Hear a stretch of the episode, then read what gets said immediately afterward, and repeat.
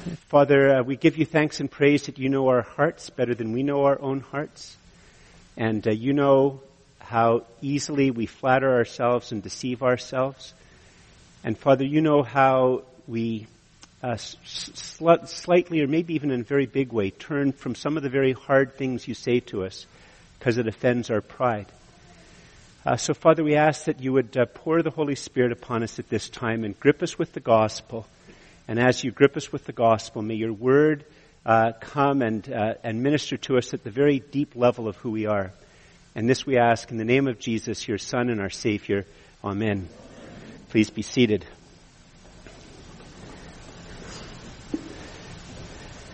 Um, I was going to say this earlier, but I, I forgot. Uh, this is the place that we worship regularly on a Sunday morning at Church of the Messiah. Uh, we never, every five weeks, there's a different stage up front. Uh, this is the beginning of the stage for the next play. Uh, so Charlie and I and others uh, had to sort of try to figure out how the service was going to work. Um, there was some discussion about pulling the curtain across to hide uh, the stage, but I, I wanted to, to, keep the stage as it is because you know at the end of the day, um, Jonathan and Daniel and Daniel aren't being ordained to just like live in a little tiny church ghetto where we're not in the world. Like we gather in worship and we gather to receive from Christ and the Father and the Holy Spirit grace, but we do that to, to live in the world and to share the gospel. And in some ways this stage always reminds us that while we're here to worship, we worship amidst cars going by and condos and business and in a very theater where other things are going on, and that's the world that we live in to represent Jesus and to proclaim the gospel. So that's why we left the stage as it is. Um, there was a, a feature article on CBC just a short while ago. Uh, it was, uh, I think it was just two months ago, and it was a report. It was uh, covering a report by a major heritage organization in Canada that said that uh, within the next five to ten years, 9,000 churches in Canada will close. 9,000 churches in Canada will close. That's one third of all churches that own, biz, that own buildings will close. That's their estimate within the next five to ten years. Um, I just recently became aware of a private uh, or a private set of uh, work about what the uh, attendance is like in the Anglican Church of Canada. Uh, we're, we're part of the, a worldwide Anglican body and a, and a North American wide body, but we're not part of the Anglican Church of Canada. But the, the point is that the statistic is that between 2007 and 2017, the average uh, Sunday attendance in the Anglican Church of Canada dropped by 50%. At the same time that the average age and attendance on Sunday morning went up. Um, in uh, Ottawa, the last time there was a census that talked about religious affiliation, there are now more people in Ottawa who identify themselves as having no religion than there are Protestants in the city of Ottawa. More people who, ident- who are, they're called nones, N-O-N-E. Uh, more people in Ottawa who are nones than are Protestants. And we all know that we live in a culture where for very many people, maybe the majority of people, uh, they'll do anything to get help other than go to Christianity. Uh, maybe uh, they'll, they'll, try yoga, they'll try all sorts of different uh, spiritualities, but the very last on the list will be trying Christianity. Because I think for many people in our culture, especially in elite culture and in entertainment world, uh, Christianity and our, the, the, Christian heritage of the country is what causes trouble. Uh, to be a Christian is to be a part of the enemy part of the problem that has to be rectified by something else. Uh, so now that I've cheered up Daniel and Jonathan and Daniel, in the name of the Father and the Son and the Holy Spirit, Amen, and we'll continue on with the service. Um, I mean, that's the world that we live in, you know, isn't it? And um, and so it's very, very easy to be discouraged and to lose heart in today's world.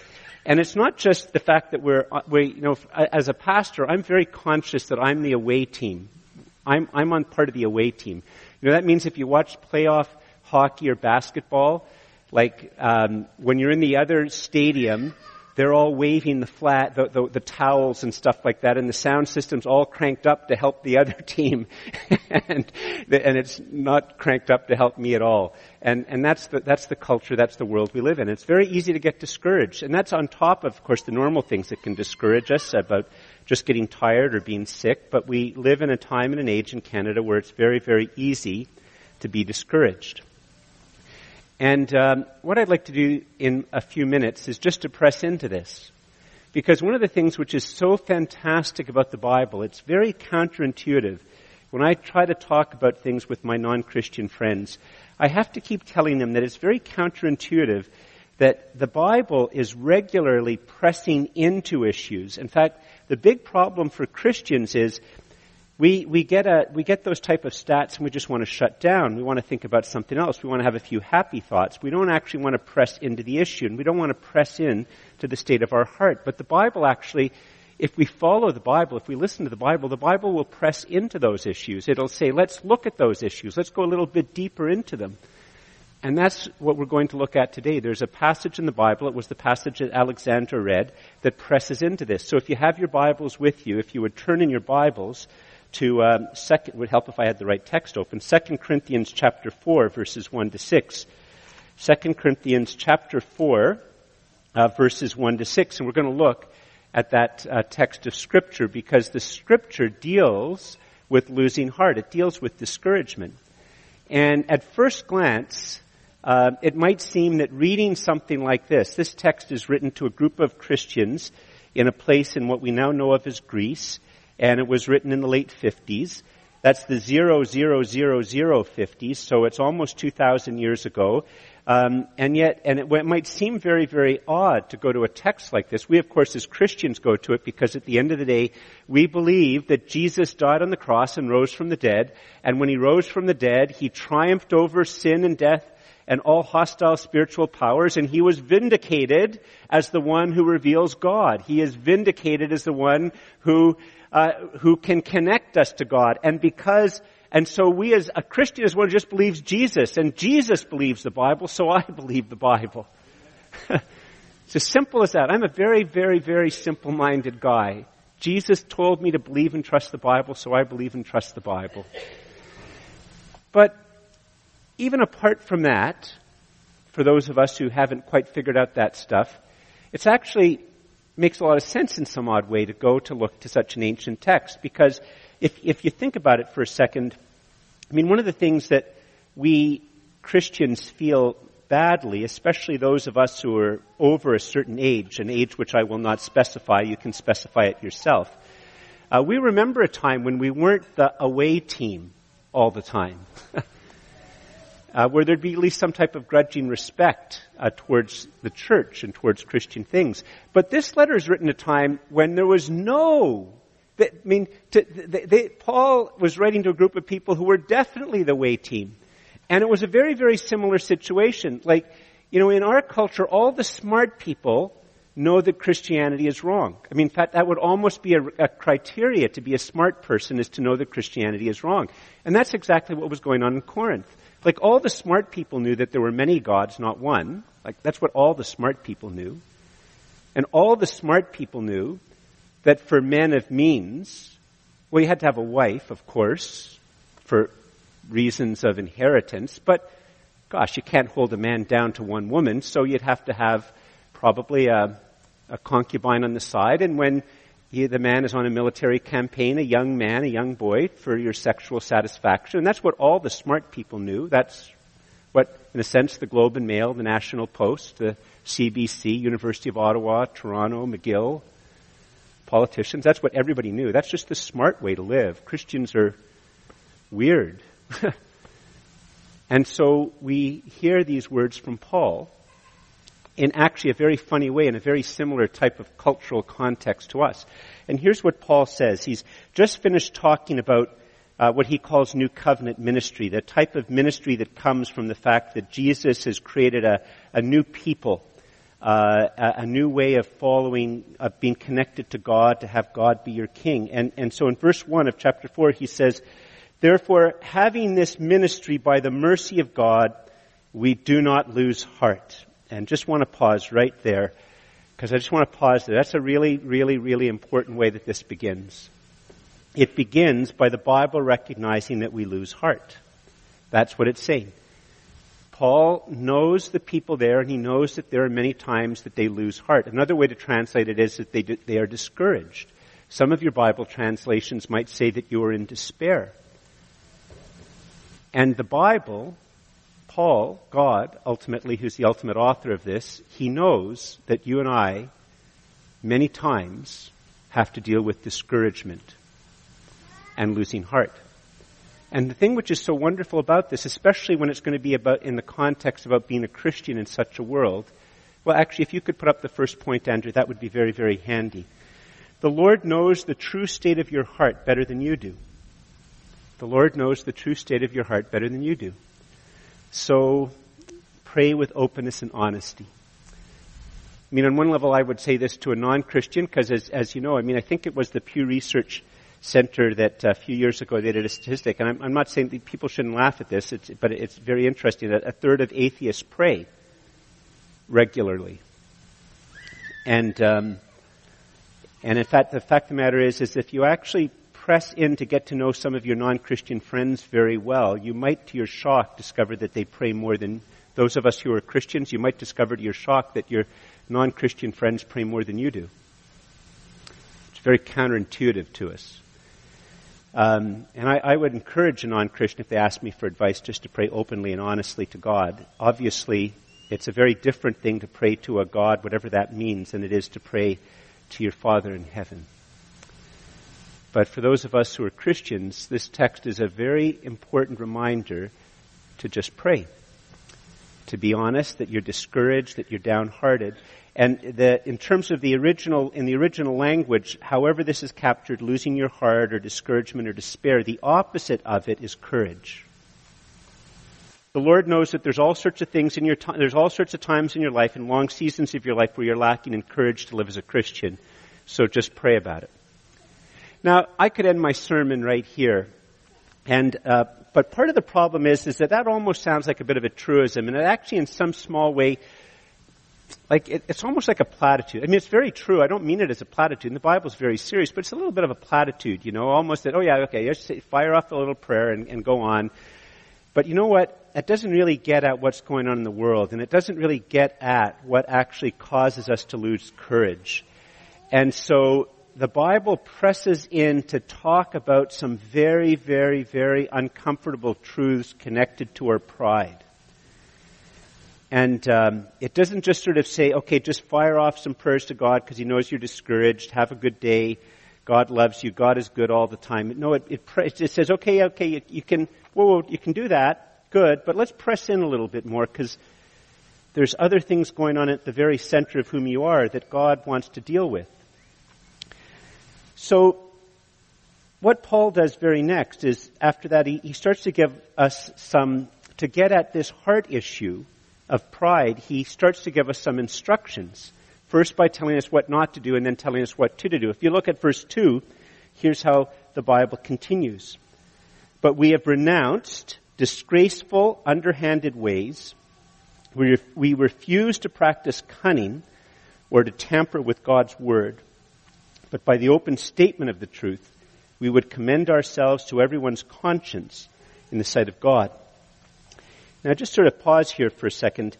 Um, one of the big problems is, as you all know, or maybe it's just, I'm probably just vastly more wicked than most of you here. But one of the big problems I have regularly when I read the Bible is I think about how this applies to other people other than me. Um, I'm very, very, very good at seeing specks in other people's eyes while I walk around with a log in my own eye. And, uh, you know, the, I can't remember what psalm it is. Charlie would know what the psalm is, but I, uh, there's a very powerful psalm that people should meditate on. I think it's either 12 or 13. Have we flatter ourselves too much to detect or hate our own sin? And one of the things which we often do by, when, when we're discouraged is we flatter ourselves. Legends in our own mind. While functionally we act without courage. But what this text is saying here, the, the first couple of ideas about we refuse to um, we have renounced disgraceful and underhanded ways. And that's a very, very good translation. A very, very literal translation of it is, is, is the secret things of shame. That we either we refuse to act out of the secret things of shame or we refuse to do those things, the secret things of shame. That's sort of a more literal type of translation. And the thing which is very interesting about this, you see, is it actually presses in for us to recognize that one of the things that we have to struggle with when we're discouraged is shame. You see, if you're in a room and you're the only person who thinks one thing and everybody else, if they knew what you thought, would say that it was wicked, it's easy to start to have a sense of shame. And it's, and a lot of really bad behavior flows out of us not dealing with shame. In fact, a lot of times the people who are the best at making condemning statements and looking like they have puffed out chests and are really strong, often it doesn't come out of a firm belief in the gospel, but because they have a deeply hidden sense of shame that leads them to bravado. But of course, other things of shame can make us very, very timid. The, the next two things, because all of us would say, well, who on earth would ever want to practice cunning or to tamper with God's word? But uh, the, the idea behind cunning is actually the end justifies the means. And that's, of course, a very, very powerful problem in the church. I mean, if I can just sort of use some music or use the service or some other types of things to manipulate you, that's all right because if you give your life to Jesus, the end justifies the means. And tampering with God's Word is the same basic idea as paring it down, to water it down, to hide certain things. It's like saying, let's not talk about the different things in the Old Testament because there's all sorts of things in the Old Testament which are very offensive to people. Uh, don't talk about certain things about sexuality or about money or about uh, forgiveness because that's going to offend people. If you talk about things like that, you're going to offend people. And so you don't want to talk about those things. You, you water it down. You, you, you hide it. You don't bring it up. You stick on very safe topics. And those are all very, very, very powerful forces that when we organize our worship services in our small groups that we just avoid lots of topics. We water things down. We smooth things over. We pretend certain things aren't there. We talk about sins that everybody agrees are sins, like slavery, but we don't talk about things like abortion, where we're going to say some very, very different things than the rest of our culture. Because we, in fact, have things which are eating away at the courage of our lives. And so what, what the Bible says here, that was the first bit, but he says, what do you do in the opposite? Look at verse 2 again. We have renounced disgraceful underhanded ways. That's the things which come out of shame. We refuse to practice cunning, that is where the end justifies the means, or to tamper with God's word. Another way to put it is to be God's spin doctor, or to water things down. But instead, by the open statement of the truth, we would commend it says here ourselves, what it means is our, our message, ourselves as God's messengers. We, we open statement of the truth to everyone's conscience in the sight of God. And, and I think to my non-Christian friends, they'd be very surprised to see that the Bible's advice is that you always respect the integrity of human beings and even those who disagree with you very strongly, and you respect their conscience, you respect the integrity of who they are, and you don't manipulate, you don't hide things, you don't, you don't do things that are coming out of shame, you act in a way which is clear and straightforward and public. And I think many of my non-Christian friends, I know they'd be surprised at that because it's not how they experience Christians. Whether rightly or wrongly, it's not how they often experience this. But that's actually what the Bible is saying. But for people who are very tempted to say, well, you know, George, you don't talk about this and this and this and this in church because you want to attract seekers. You want to attract, uh, you want to make the gospel attractive to people, and by making the gospel attractive to people in a, in a very, very compelling format, and who Jesus is, not the church, but, and there's all these different things that we say. And, um, and, and we say that's, that's the way you go. You don't, you don't talk about these, these awkward things. Like the very, very next things which are going to be said, because in fact it would be a very, you know, about a year ago there was a, a young woman that I'd shared the gospel with several times And out of the blue, when I was talking to her, she asked me if I thought she was going to go to hell.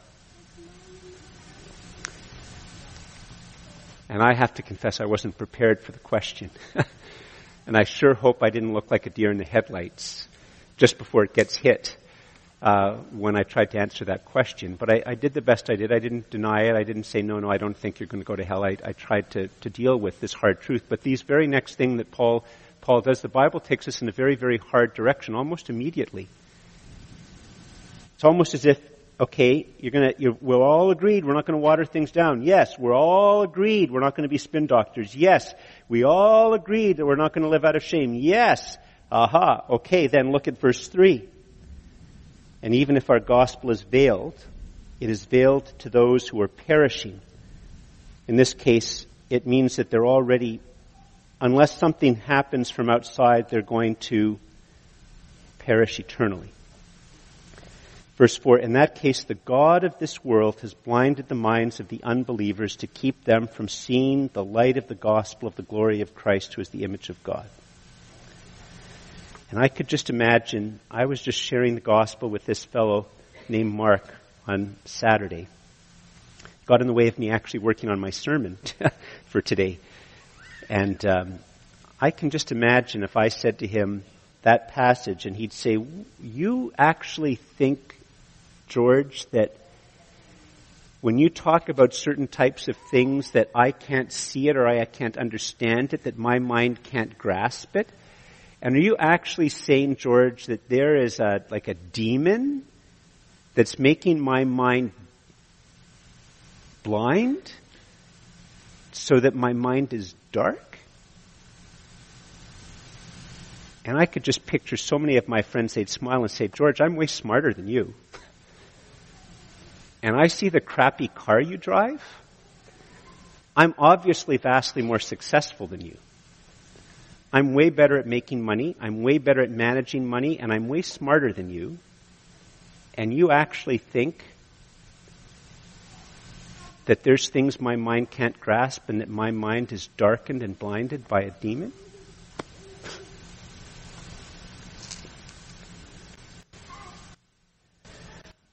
And I think what I would say to my friend is um, before I answer that question, can we look at the next two verses? And then can I just share with you what I think they mean? And because they're my friend, they'd probably give me the time. And if you look at the next two verses, there's something very, very glorious but very humbling which is said. Verse 5, For what we proclaim, for what we proclaim is not ourselves, but Jesus Christ as Lord with ourselves as your servants for Jesus' sake. Notice this. What we proclaim, what I am to proclaim is Jesus Christ is Lord. I am to proclaim that there was a man in history by the name of Jesus. It was one of the most popular Jewish names for boys at the time that Jesus was made, was born. But in the case of Jesus, his name literally is true because Jesus means God saves and it literally is true. This man named God saves is the man who will save us. And this man who lived in history, who lived a, a perfect life and died upon the cross and and was buried and, and on the third day rose and then ascended into heaven. This very same man, he is the Christ. And what does that mean? That means that, that all of the overarching story of the Bible, it means that for a thousand years of all of the prophetical writings and all of the Psalms and all of the laws, that every law finds its fulfillment in Him. Every type finds its fulfillment in Him. Every promise finds its fulfillment in Him. Every hero finds its true hero in Him. Every riddle which the Bible poses to human beings that do not seem to be able to be answered, He is the answer to every riddle. Every promise, prophecy type, everything in the Bible all finds their fulfillment in Him. And when He died upon the cross, when He lived His sin, sinless life and died upon the cross, He did everything that needed to be done to make me right with God. He did everything that, need, uh, that needed to be done. Every wrong, every shame, every accusation, He dealt with it in His person, taking it in my place. And after he had not only taken all of those terrible things away from me, I couldn't stand before God because I haven't done very many good things in my life. You might think I've done a few good things in my life, but I haven't done that many good things in my life. But Jesus not only takes all the bad things away, I am clothed with His perfect life of, of, obedience and I stand before God not because of anything I have done, can do, or will do, but all because of Him. He is the Lamb of God who dies and is in my place. And by his rising from the dead, that is why we know that he is Lord. He is God with us, and I am here to proclaim that. And here's and they might say, okay, George, that doesn't deal with the demon thing. And that doesn't deal with what you think about my mind. But the next bit does, does. You see, this is the weird thing about God. This is the important thing about the text. One of the main reasons I get discouraged is I think it's about me. One of the main reasons I get discouraged is I think it's about us. I think if I could just be if I could just be more winsome, if I could be more scholarly, if I could pray more, if I was just more effective in communication, if I could listen better, if, if I just could listen to the Holy Spirit better, if I, if I, if I, if I. But the Bible here cuts the ground completely out from under me, but not in a way that completely destroys me.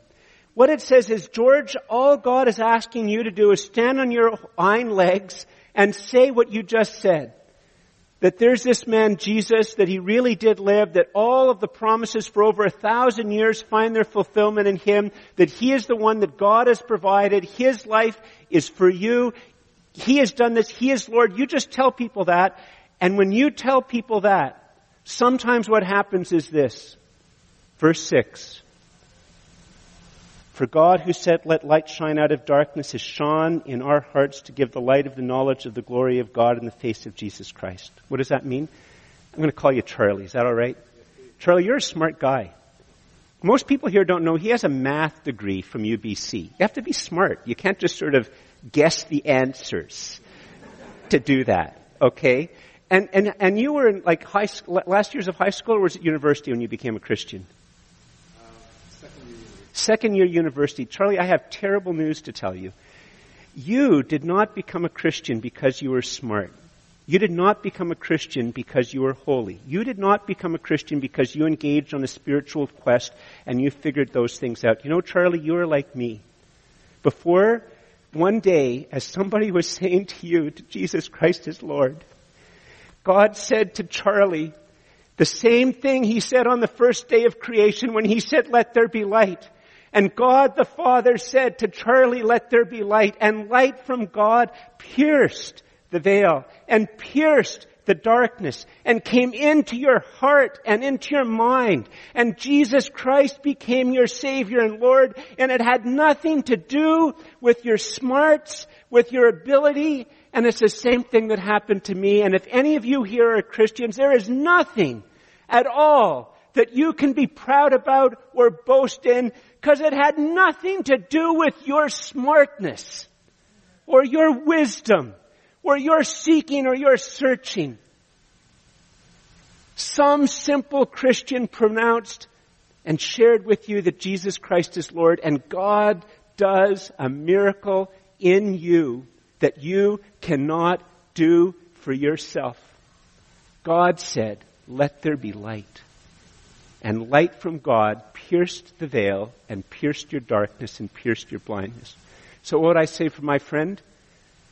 Am I saying these things about you? You know what? this was a darkened mind. And I didn't think myself out of it. God did a miracle. And if you feel any stirring within you, that's a sign that the light of the glory of God and the face of Jesus Christ is shining into your heart. Brothers and sisters, this Daniel, Jonathan and Daniel, I just gave you the great news that a third of all the churches in the country are going to close within the next five to ten years. But here's what I want to tell you. God is still on his throne. He is still sustaining everything that we see. He has everything under his control.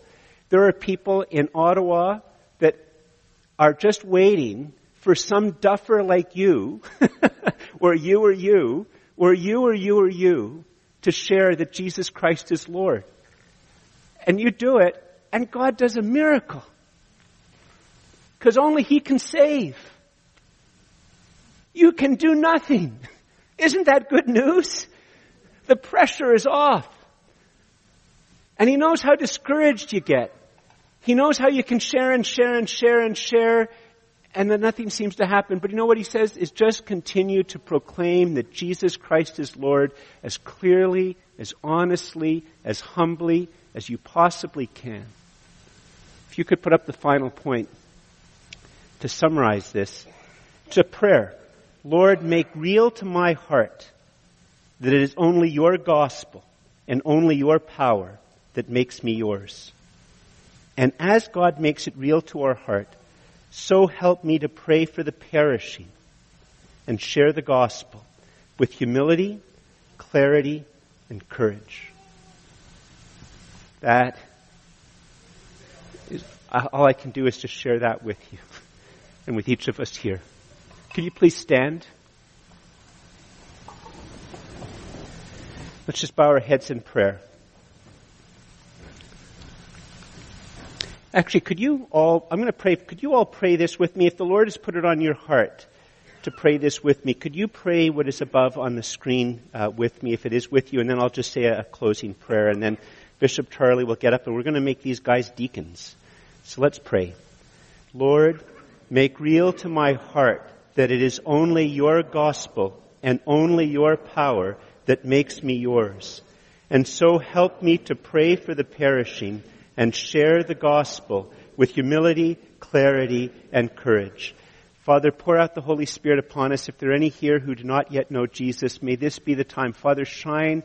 Just may they know Jesus as Lord. Reveal Jesus as Savior and Lord to them. And Father, thank you that you know our hearts. Thank you that you know how easily we get sidetracked as if it's all up to us. Thank you, Father, so much that at the same time that you humble us that it's nothing about us. You reassure us of your great love for us and your great power. So Father, we ask that you would make us disciples of Jesus who are gripped by the gospel, learning to live day by day for your glory in this city and to the ends of the earth. And all God's people said, Amen.